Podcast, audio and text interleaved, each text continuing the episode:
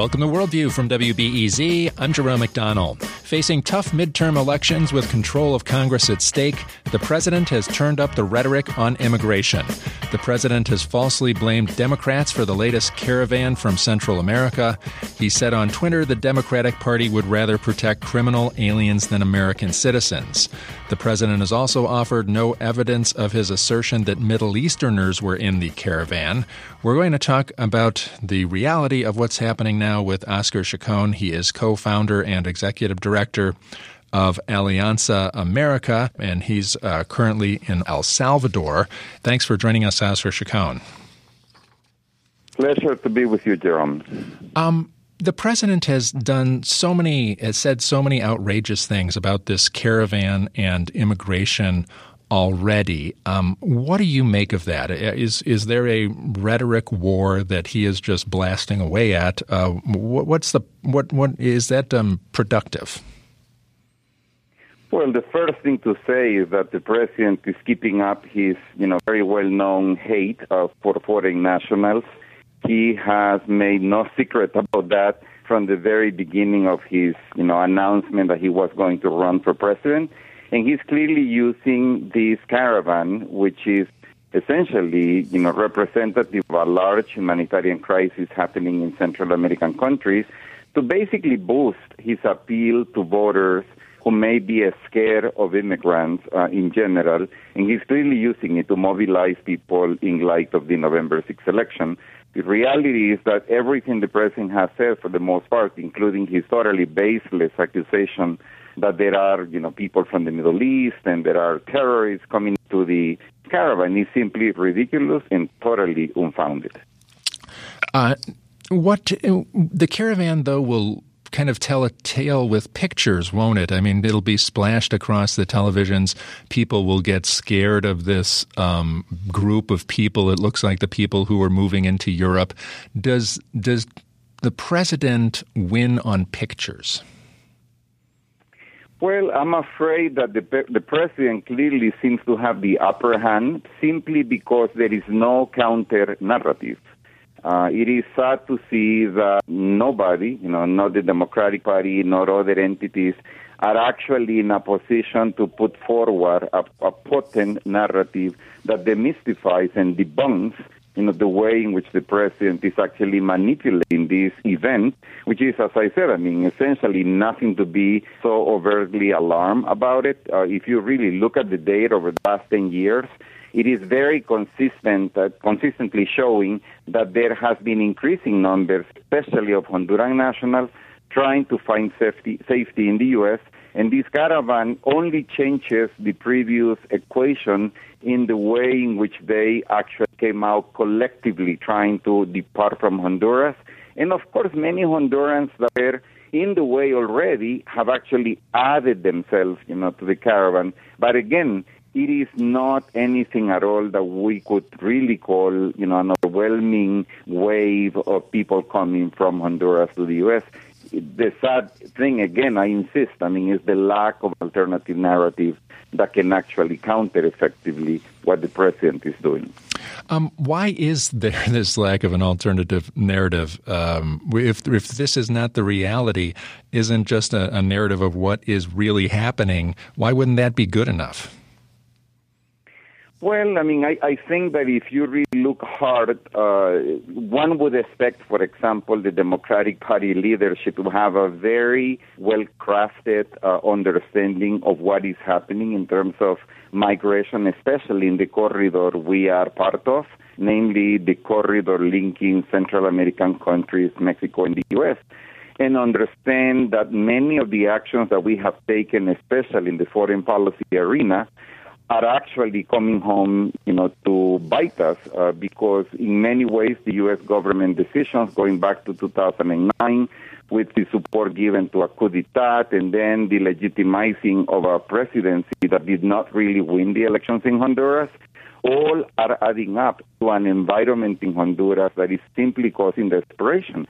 And nobody has dared to actually put that very clearly on the table and to point to the fact that what we owe these people are actually protection in the form of humanitarian ways of dealing with what is in reality a very serious crisis of governance, of poverty, of simply lack of safety that is placing Honduras as one of the most violent countries in the world. So that is the kind of narrative that I just don't see in a very coherent, potent manner being put out to essentially debunk and demystify all the lies that are being said, mainly by President Trump.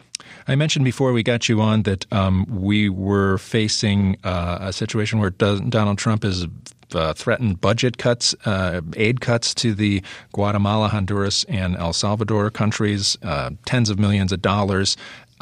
Do you think the president will follow through on that? Well, if he does, and I honestly hope he doesn't, he will simply be making something bad into something a lot worse. Because the bottom line is U.S. government aid to Central American countries has indeed increased going back to essentially 2013, 2012, when there was already indication that there were increasing numbers of people coming upward north to the U.S. Most of that aid, sadly, has not really gone to create opportunity in countries like Honduras. To the contrary, it's gone to create, stronger militaries, a stronger police that don't seem to be accountable to anybody.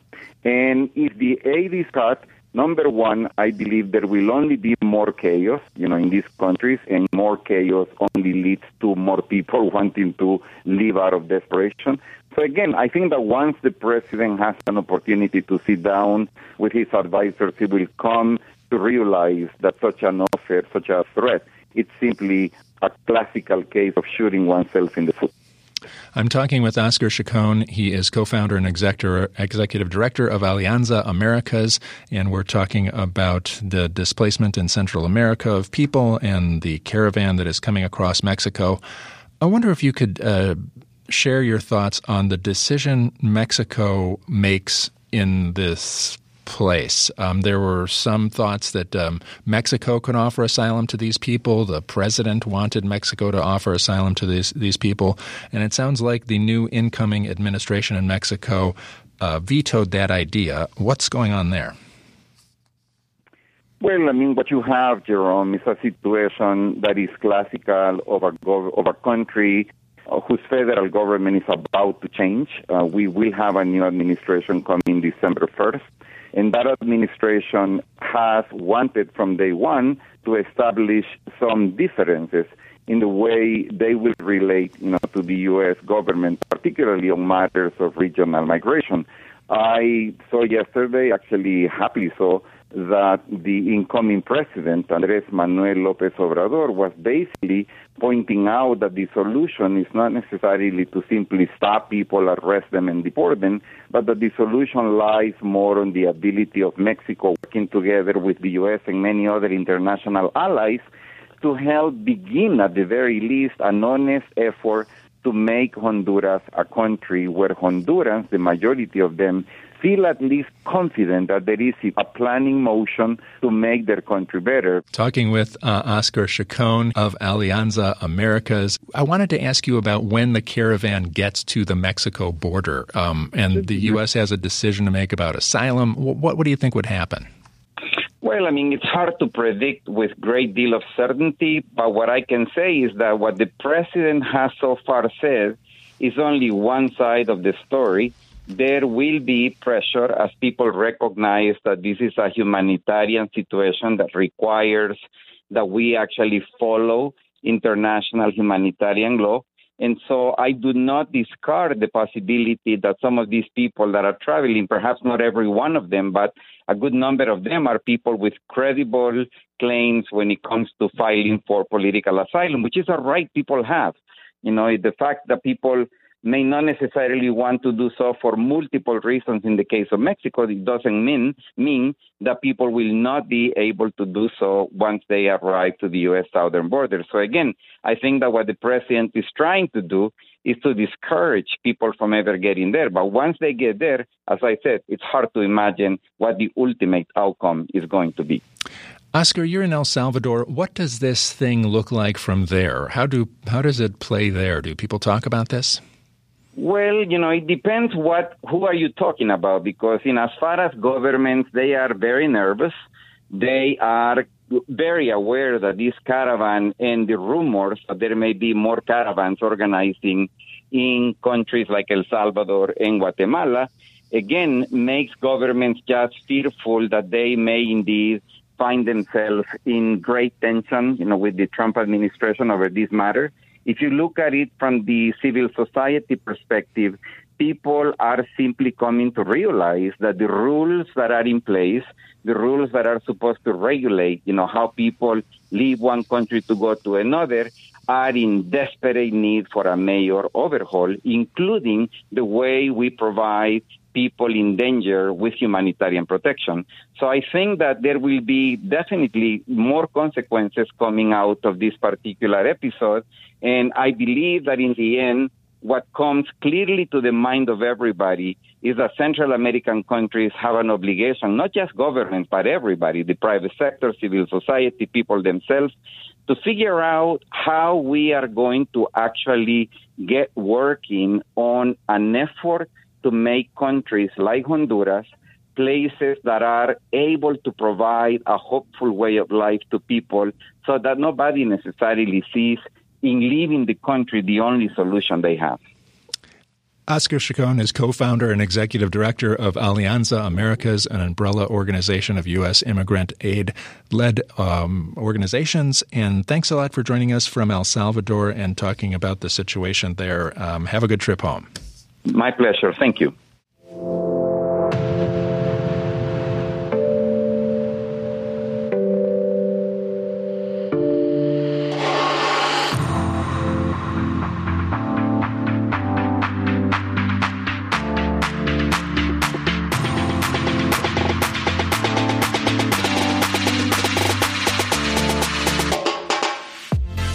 Coming up after the break, we'll talk about the latest developments in the killing of Jamal Khashoggi. I'm Jerome McDonnell, and you're listening to Worldview on WBEZ.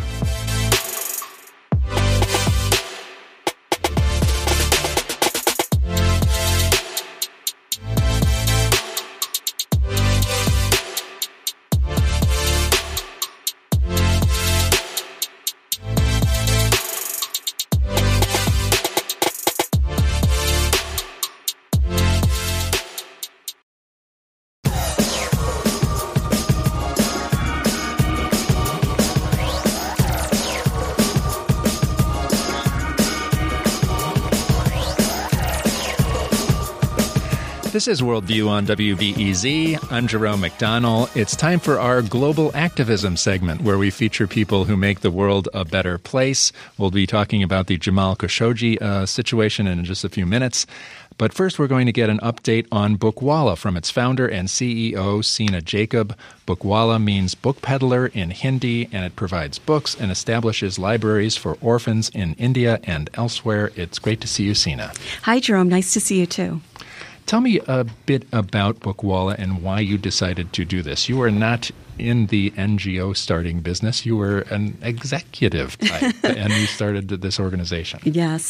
Just to give a little bit background of who I am, I was born in India, in Kerala, and came here as a young child and immigrant because of further opportunities here in the United States, went back for further studies, reconnected with my roots. But when I got back, I ended up doing the U.S. equivalent, my MBA, went into banking, consulting, working on business plans.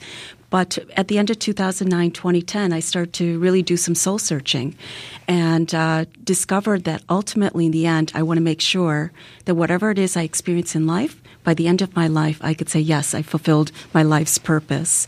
And to make a long story short, the U.S. libraries and accessing the beautiful storybooks, The Beauty and the Beast, The Cinderellas, Chronicles of Narnia, Little House on the Prairie, all these books actually helped me get through childhood hardship and trauma in my own life. And I wanted to share that power and joy to other children throughout the world or orphans around the world with the power and magic of storybooks. That's a great impetus because I think people underestimate what books can do in the lives of a child. It is really powerful and it is life-changing. Absolutely.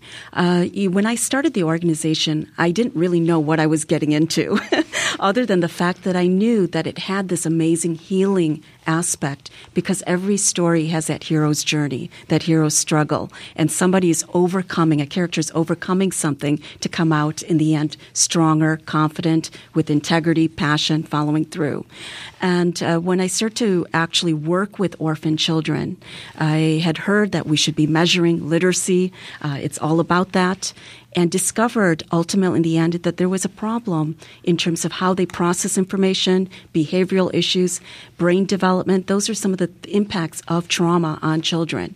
And the literacy approach was great as a secondary impact, but we went back to their roots. Why did we start Bookwalla in the first place? Which is really to help heal these children through these powerful, representative, inspirational characters and role models. Can you take us to a Bookwalla program that you've started and walk us through what it's like and what happens for children? Sure. One of the first things we do, of course, is work with U.S. Kids Here as part of their global philanthropy and getting involved in the global community. So we have wonderful schools that partner with us. So example is the Wilmette Community Nursery School that provided books. They provide beautiful cards for these children. Schools like Catherine Cook School, etc. They're all part of that initial supply of books. On the other side of the ocean, or other side of the world, we work with orphanages where they sign an MOU, and we transform these spaces into magical environments with artwork, open bookshelves. Very non-traditional, but it's a very important part of the healing process. So they're brightly painted. The pictures on your website are really fun. They look like really fun places. Exactly. And that's kind of part of the science behind it, too. The healing aspect is making sure that kids feel safe and happy in an environment that they're in. And the third component, the most critical, is the fairy godmothers, our volunteer force. So we recruit local volunteers to go in weekly and conduct storytelling sessions. But it's more than just reading a story aloud. We try to bring that experience in library to life by taking, for example, Beauty and the Beast, reading that story, and discussing the moral of that story. Is it inner beauty, outer beauty? What's important? And then an actual activity around that aspect, such as it could be friendship rings, it could be Beauty and the Beast movie. I hope that makes sense. A skit. And in the process, it kind of inculcates that value because the children are actually experiencing it and listening to it and experience it with our volunteers. We're talking about the organization Bookwalla with founder and CEO Sina Jacob. Bookwalla means book peddler in Hindi, and they provide books and establish libraries and orphanages in India and elsewhere.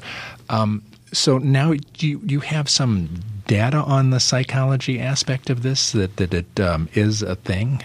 Yeah. So, again, when we looked at what was going on with the kids, I knew firsthand that books have that amazing power to heal and transform.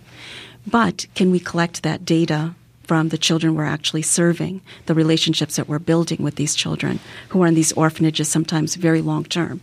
And last year we piloted a quantitative study, and more recently, a narrative assessment or study with the help of Dr. Graciela Solis, Diana Costa from Loyola University, and my team of volunteer psychologists abroad. And during this narrative assessment, we actually asked the children what is it that they learned about, and we test the frequency of positive words, hope talk, empathy talk, pro-social conduct, and positive talk. And we discovered in our first pilot that obviously with the right storybook, we're able to actually drive some of those behaviors and mindset or change in consciousness. And so every 3 months moving forward, we're going to retest and see how this actually applies or goes. Oh, that's fascinating. Tell us about more about an actual library. Tell us about one that got established and is working like this. Okay, I'll give you an example. It's Sneha Sudden. It's a little girls' library. Most of the girls there have been either from the streets, they've been rescued from the streets, abandoned by the single parent, sexually abused, mentally abused. Those are some of the background of those kids. And one of the girls, I'll give you an example. One of the children, her name is Roshni, and she was actually sexually abused by her own father. And when we initially started our reading sessions a few years back in this new library, she was angry, distrustful, disruptive, all of these things.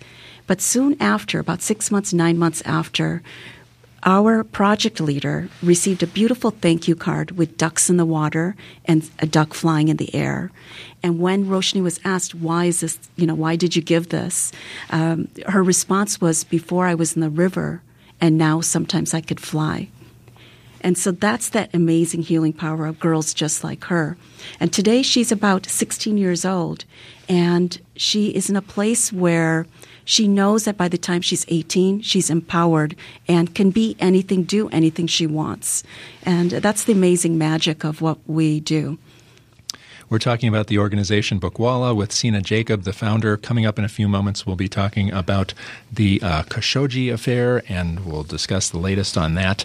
How much has Bookwalla grown over the years? I know you're fanning out to different places. What's the status? The status is started with an idea and had the ambitions to help globally.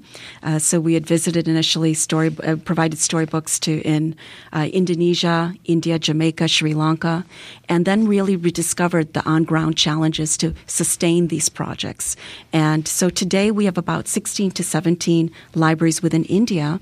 But in certain situations, like the Rohingya refugees, those kids, and I was there just this past December, those children desperately need inspiring stories, inspiring books because of what they have witnessed and what they've gone through.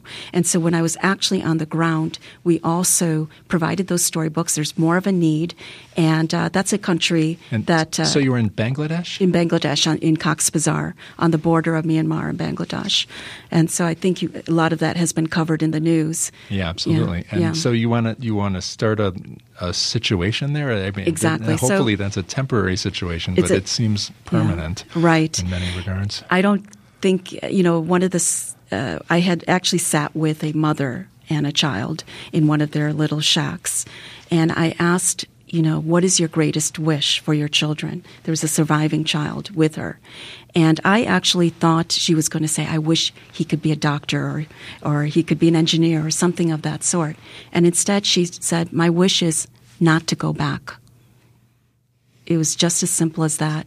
And so the more books that we can provide these kids, the social emotional aspect of this will really empower them to get past some of the trauma that they've experienced. Now, you mentioned that schools and other groups partner with you, and you help out specific places and get to know people on the other side of the world. How are there other ways people can get involved? How do people get involved in Bookwalla? Actually, here in the United States, we need lots of help in terms of skills. So from everything from marketing to development to fundraising, administrative. So even from an intern perspective, if there's college students who want to get involved in international projects, international project management, they could do that.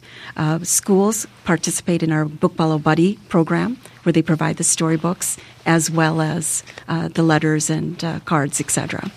Now, your annual Dream Launcher fundraiser is coming up? Yes, it's actually going to be in 2 days, October 25th, 6 p.m., and generously, Tom Steeman of Arch Historic Products has donated his private space for this event. So that's fantastic. But we have a special guest author, Josh Schneider, who's a winner of the Dr. Seuss Award for one of his books. Our hosts, Chaitanya and Karen Guy, have hosted Dream Launcher since 2011, our first fundraiser. But there's several people I'd like to thank, and specifically even some of the team members in India, Tanisha Charles, Tanmay Tondal, and Vandana Parikh, who are very dedicated volunteers for at least a couple years or so. So I wanted to bring them to light, too, and just say thank you so much, because without inspirational role models, we would not be here today. So there is more information on the bookwalla.org website about the Bookwalla Gala that's coming up. So just go to the website. If you want to go Thursday night, you could go meet everybody involved. Yes. That would be fun. Yes. Now, your segment, Bookwalla, was originally suggested to us by a friend of ours, Ed Kramer, who was like family around the station. He was a longtime volunteer. I don't know how long. Maybe... in the early 2000s? 17 years. 17 years.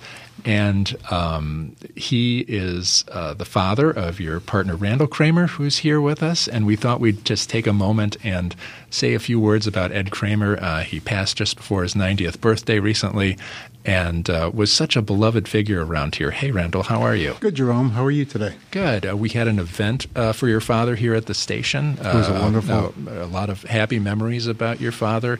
And he was such a great character, and he really embodied a lot of things about the spirit of volunteering and the station, and just an exuberance for life. We loved this guy. He was just a wonderful guy, Randall. Thanks, Jerome. He felt that WBEZ was like his second home, and often the time that he spent here was as meaningful as other things I think my father did in his life. One of the things that is a blessing for me is to come to the station today and to hear different people mention things about my father. I introduced myself as Ed's son, or Randall Kramer, the son of Eddie, and suddenly I get this like warm smile and warm effusive response from everybody here at the station. So I can tell that he really left a great mark here. And, yeah, we all became fast friends with him, and and he volunteered at other organizations too. He was like a serial volunteer in many ways, and he loved showing off the city. He was a docent for the Chicago. What was it called? The Chicago Greeters Program through the Cultural Center. Yep. And he did the Federal Reserve. He did tours of the Federal Reserve. Correct. And there's just a lot of spirit there. But I think one of the things that was so wonderful about Sina and her association with my father is that his love of her and his support of Sina is what led him to endorse her for getting introduced to you and to Steve Bynum and to being a part of your Worldview show. Yeah. May I add one other thing? I was in India recently, and one of our older volunteers said, "I'm so sorry to hear Ed Kramer died," because she personally was able to. She told me, you could tell the nature, the character of that man by the way he responded to our Facebook posts. Ed was an inspiration to me from a digital standpoint. He was the most aggressive. I went to him for advice on digital matters. It was, I'm going to a guy who's 30 years older than me to explain how to store my passwords and stuff. And he did have advice, and he did know what he was doing. And he was a very exuberant presence there on Facebook with I'm sure your folks were. We've got a little our awards area has become a little Ed Kramer shrine out there. We've got his volunteer award from 2004. There's his walking stick is there. His pack is there. So he is well loved, and it was great to have him all these years, and we'll have nothing but good memories of him for forever. Thanks, Jerome. Well, it's great to see you, Randall Kramer, and you should come around once in a while, too. Yeah, I like it here. I think he's ready to volunteer. Continue the legacy. And Sina Jacob from Bookwalla, her celebration is Thursday night at the Arch Historic Products in Chicago. Thanks a lot for joining us. Good to see you both, and we'll see you again soon in the future. Thank you, Jerome. Thank you, Jerome.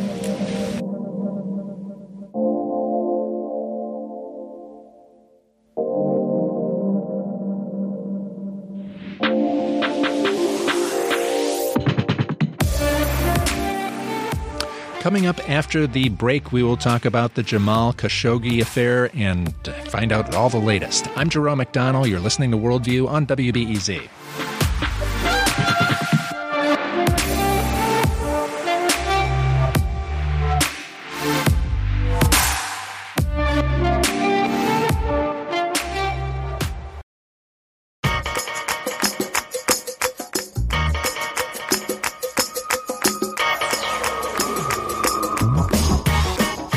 This is Worldview on WBEZ. I'm Jerome McDonnell. President Erdogan's widely anticipated address on the killing of Jamal Khashoggi didn't offer any bombshells, but it did advance the case that the murder was premeditated and not the result of a fistfight, as the Saudis have claimed. The latest of the day's bombshells has to do with the possible discovery of Jamal Khashoggi's body in the garden of the Saudi Consul General's residence. This is according to a report from Sky News. I haven't seen it widely reported elsewhere, but there are some details in it that are interesting to read. Also, at Saudi Arabia's Davos in the Desert events, the Crown Prince made an unannounced appearance, and he drew a standing ovation. We're going to talk about the implications of the Khashoggi murder with Trita Parsi, author of Losing an Enemy, about the Iran nuclear deal. Thanks for joining us, Trita Parsi. I want to ask you about Turkey and the way Turkey has been handling this. And they've been drip-grabbing out these leaks and, you know, maybe even having to do with his body now. But what do you think they're trying to achieve? They're very close with Qatar, the rival to Saudi Arabia. Saudi Arabia's got a campaign against them. Is there something going on that you think Turkey is going to want out of this?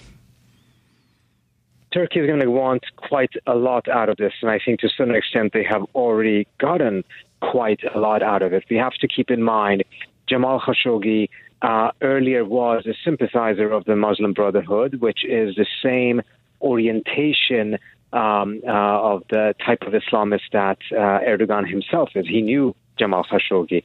And Saudi Arabia, even though earlier on they had rather interesting, if not warm relations with the Muslim Brotherhood, have as of late turned against them, viewing them as a political threat. And this struggle within the Middle East between these different orientations have been taking place for quite some time now. We saw how the Muslim Brotherhood's leaders won the elections in Egypt, and later on they were overthrown by the Sisi coup in Egypt, which was funded by the Saudis. And Morsi, the leader of the Muslim Brotherhood, who had first won the elections, was very close to the Erdogan government. So there's a competition going on between these two countries. And now we see that the Saudis have committed a major crime, which in addition to being a crime also was a significant mistake because they got caught. And the Turks clearly have a tremendous amount of details, and they are now taking advantage of that in order to isolate, punish the Saudis, particularly the Crown Prince, and try to exact quite a lot of concessions from the Saudis. We are not clear yet exactly what those concessions will end up being.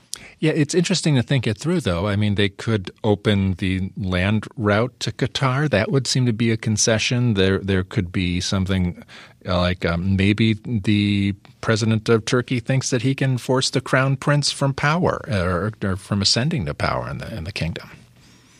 That certainly are options. I suspect the latter is perhaps something more to the liking of Erdogan than just asking for Qatar's blockade to be ended. That would be, I think, in the grander scheme of things, a relatively small concession for the Saudis to accept, mindful of the tremendous disaster that they're faced with right now. I mean, this could potentially be a threat not only to the crown prince, but to the king himself.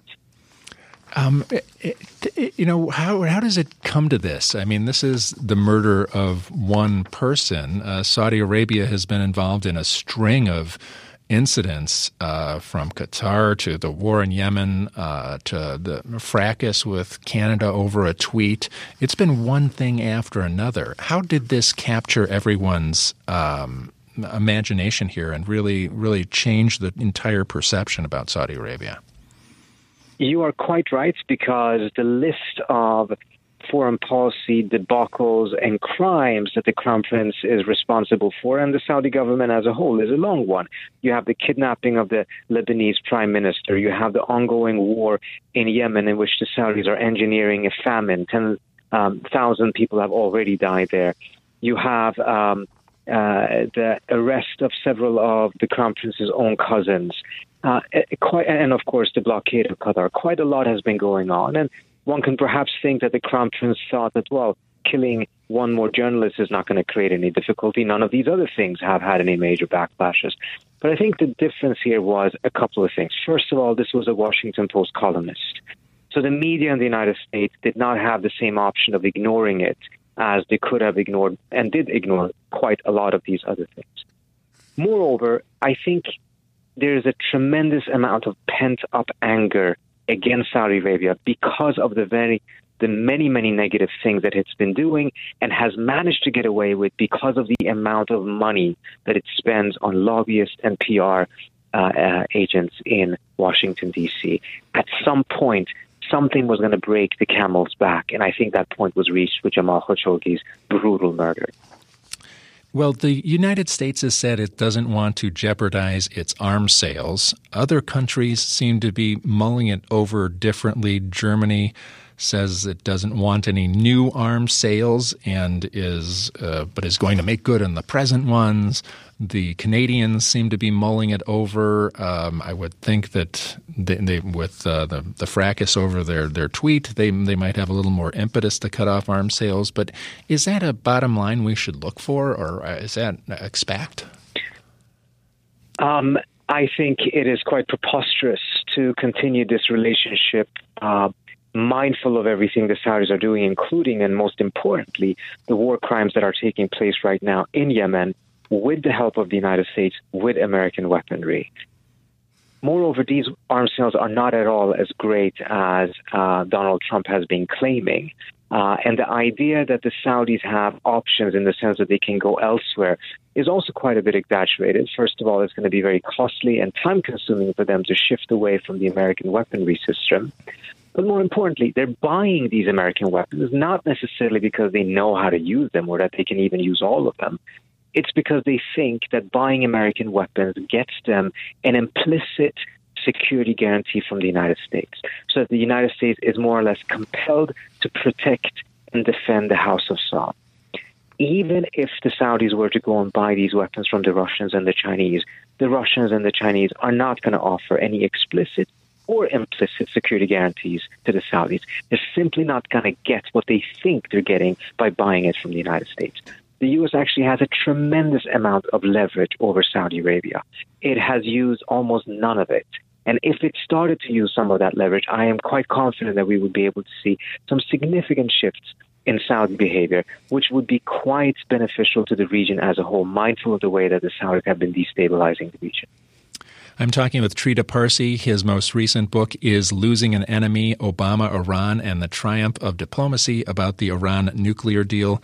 The United States has a lot of connections to Saudi Arabia, and we just saw this Davos in the Desert event today. The Crown Prince came. He got a standing ovation from the people who did come, and it was an interesting array of people that stuck it out. There seems to be as long a list of the dropouts as the people who stuck it out, but people from McKinsey, Bain, Six Flags, Pepsi, Russian investors, all sorts of people, SoftBank, they all stuck it out and went to the Davos conference. Are the Saudis just going to be able to manage to have significant support because of their connections, their money, their investments? Silicon Valley has been awash with Saudi money. Well, they have managed to overcome these type of things, or in fact make sure that there's no scandals at all when they have done things similar or much worse than this. So that is definitely the case in the past. But at the same time, we have never seen before the type of reaction, the type of anger that is now coming out as a result of what happened to Jamal Khashoggi. So it seems like something very dramatic and important has changed here. I personally don't believe that the Saudis are going to be able to go about this as if nothing has happened. There's going to have to be massive changes. And there's also going to be shifts.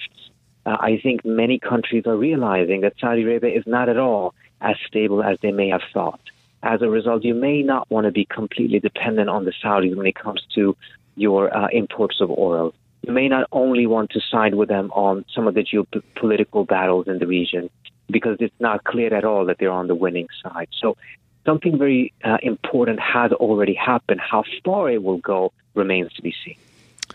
One of the things that some people are writing that the U.S. Middle East policy is on the rocks because of all this, that the U.S. was very Saudi-oriented when it came to a number of things, the relations with Iran, the Middle East peace process. The Trump administration had strongly taken the side of Saudi Arabia in lots of things. Where does the U.S. go from here? And on November 5th, they're going to increase the sanctions on Iran and paint the picture that Iran is the big problem here. And the world is looking at it in probably a different light now. Oh, certainly. And without a doubt, the United States has many problems with Iran, many of them unresolved. But what has happened here is that the Obama administration struck a nuclear deal, diplomatically reached an agreement that prevented Iran from getting nuclear weapons, but also made sure that there was a way now, a channel between the U.S. and Iran in which its problems with Iranians could be addressed diplomatically and resolved. The nuclear issue at the end of the day was one of the toughest issues. If that one could be resolved diplomatically, certainly there's a decent chance that the other issues could be handled diplomatically as well.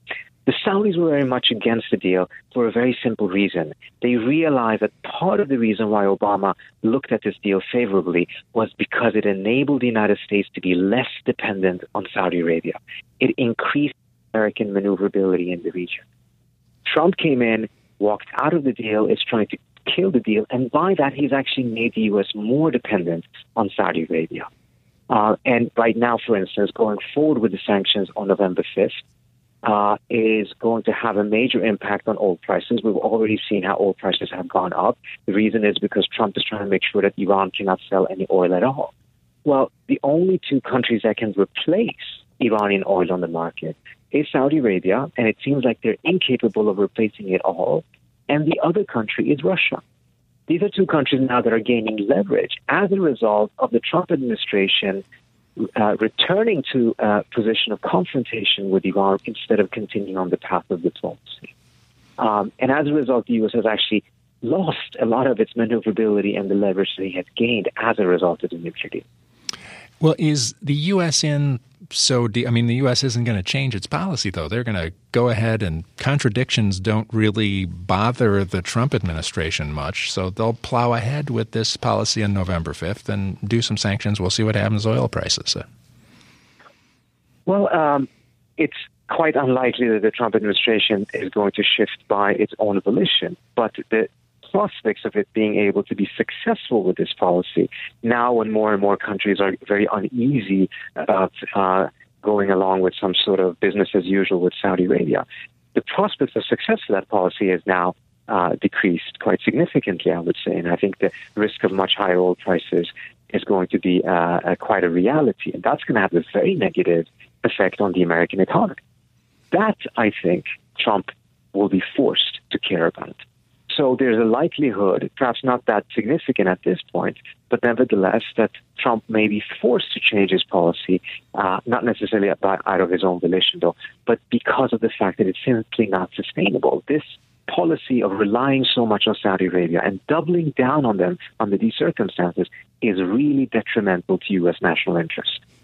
Trita Parsi is the author of Losing an Enemy, Obama, Iran, and the Triumph of Diplomacy.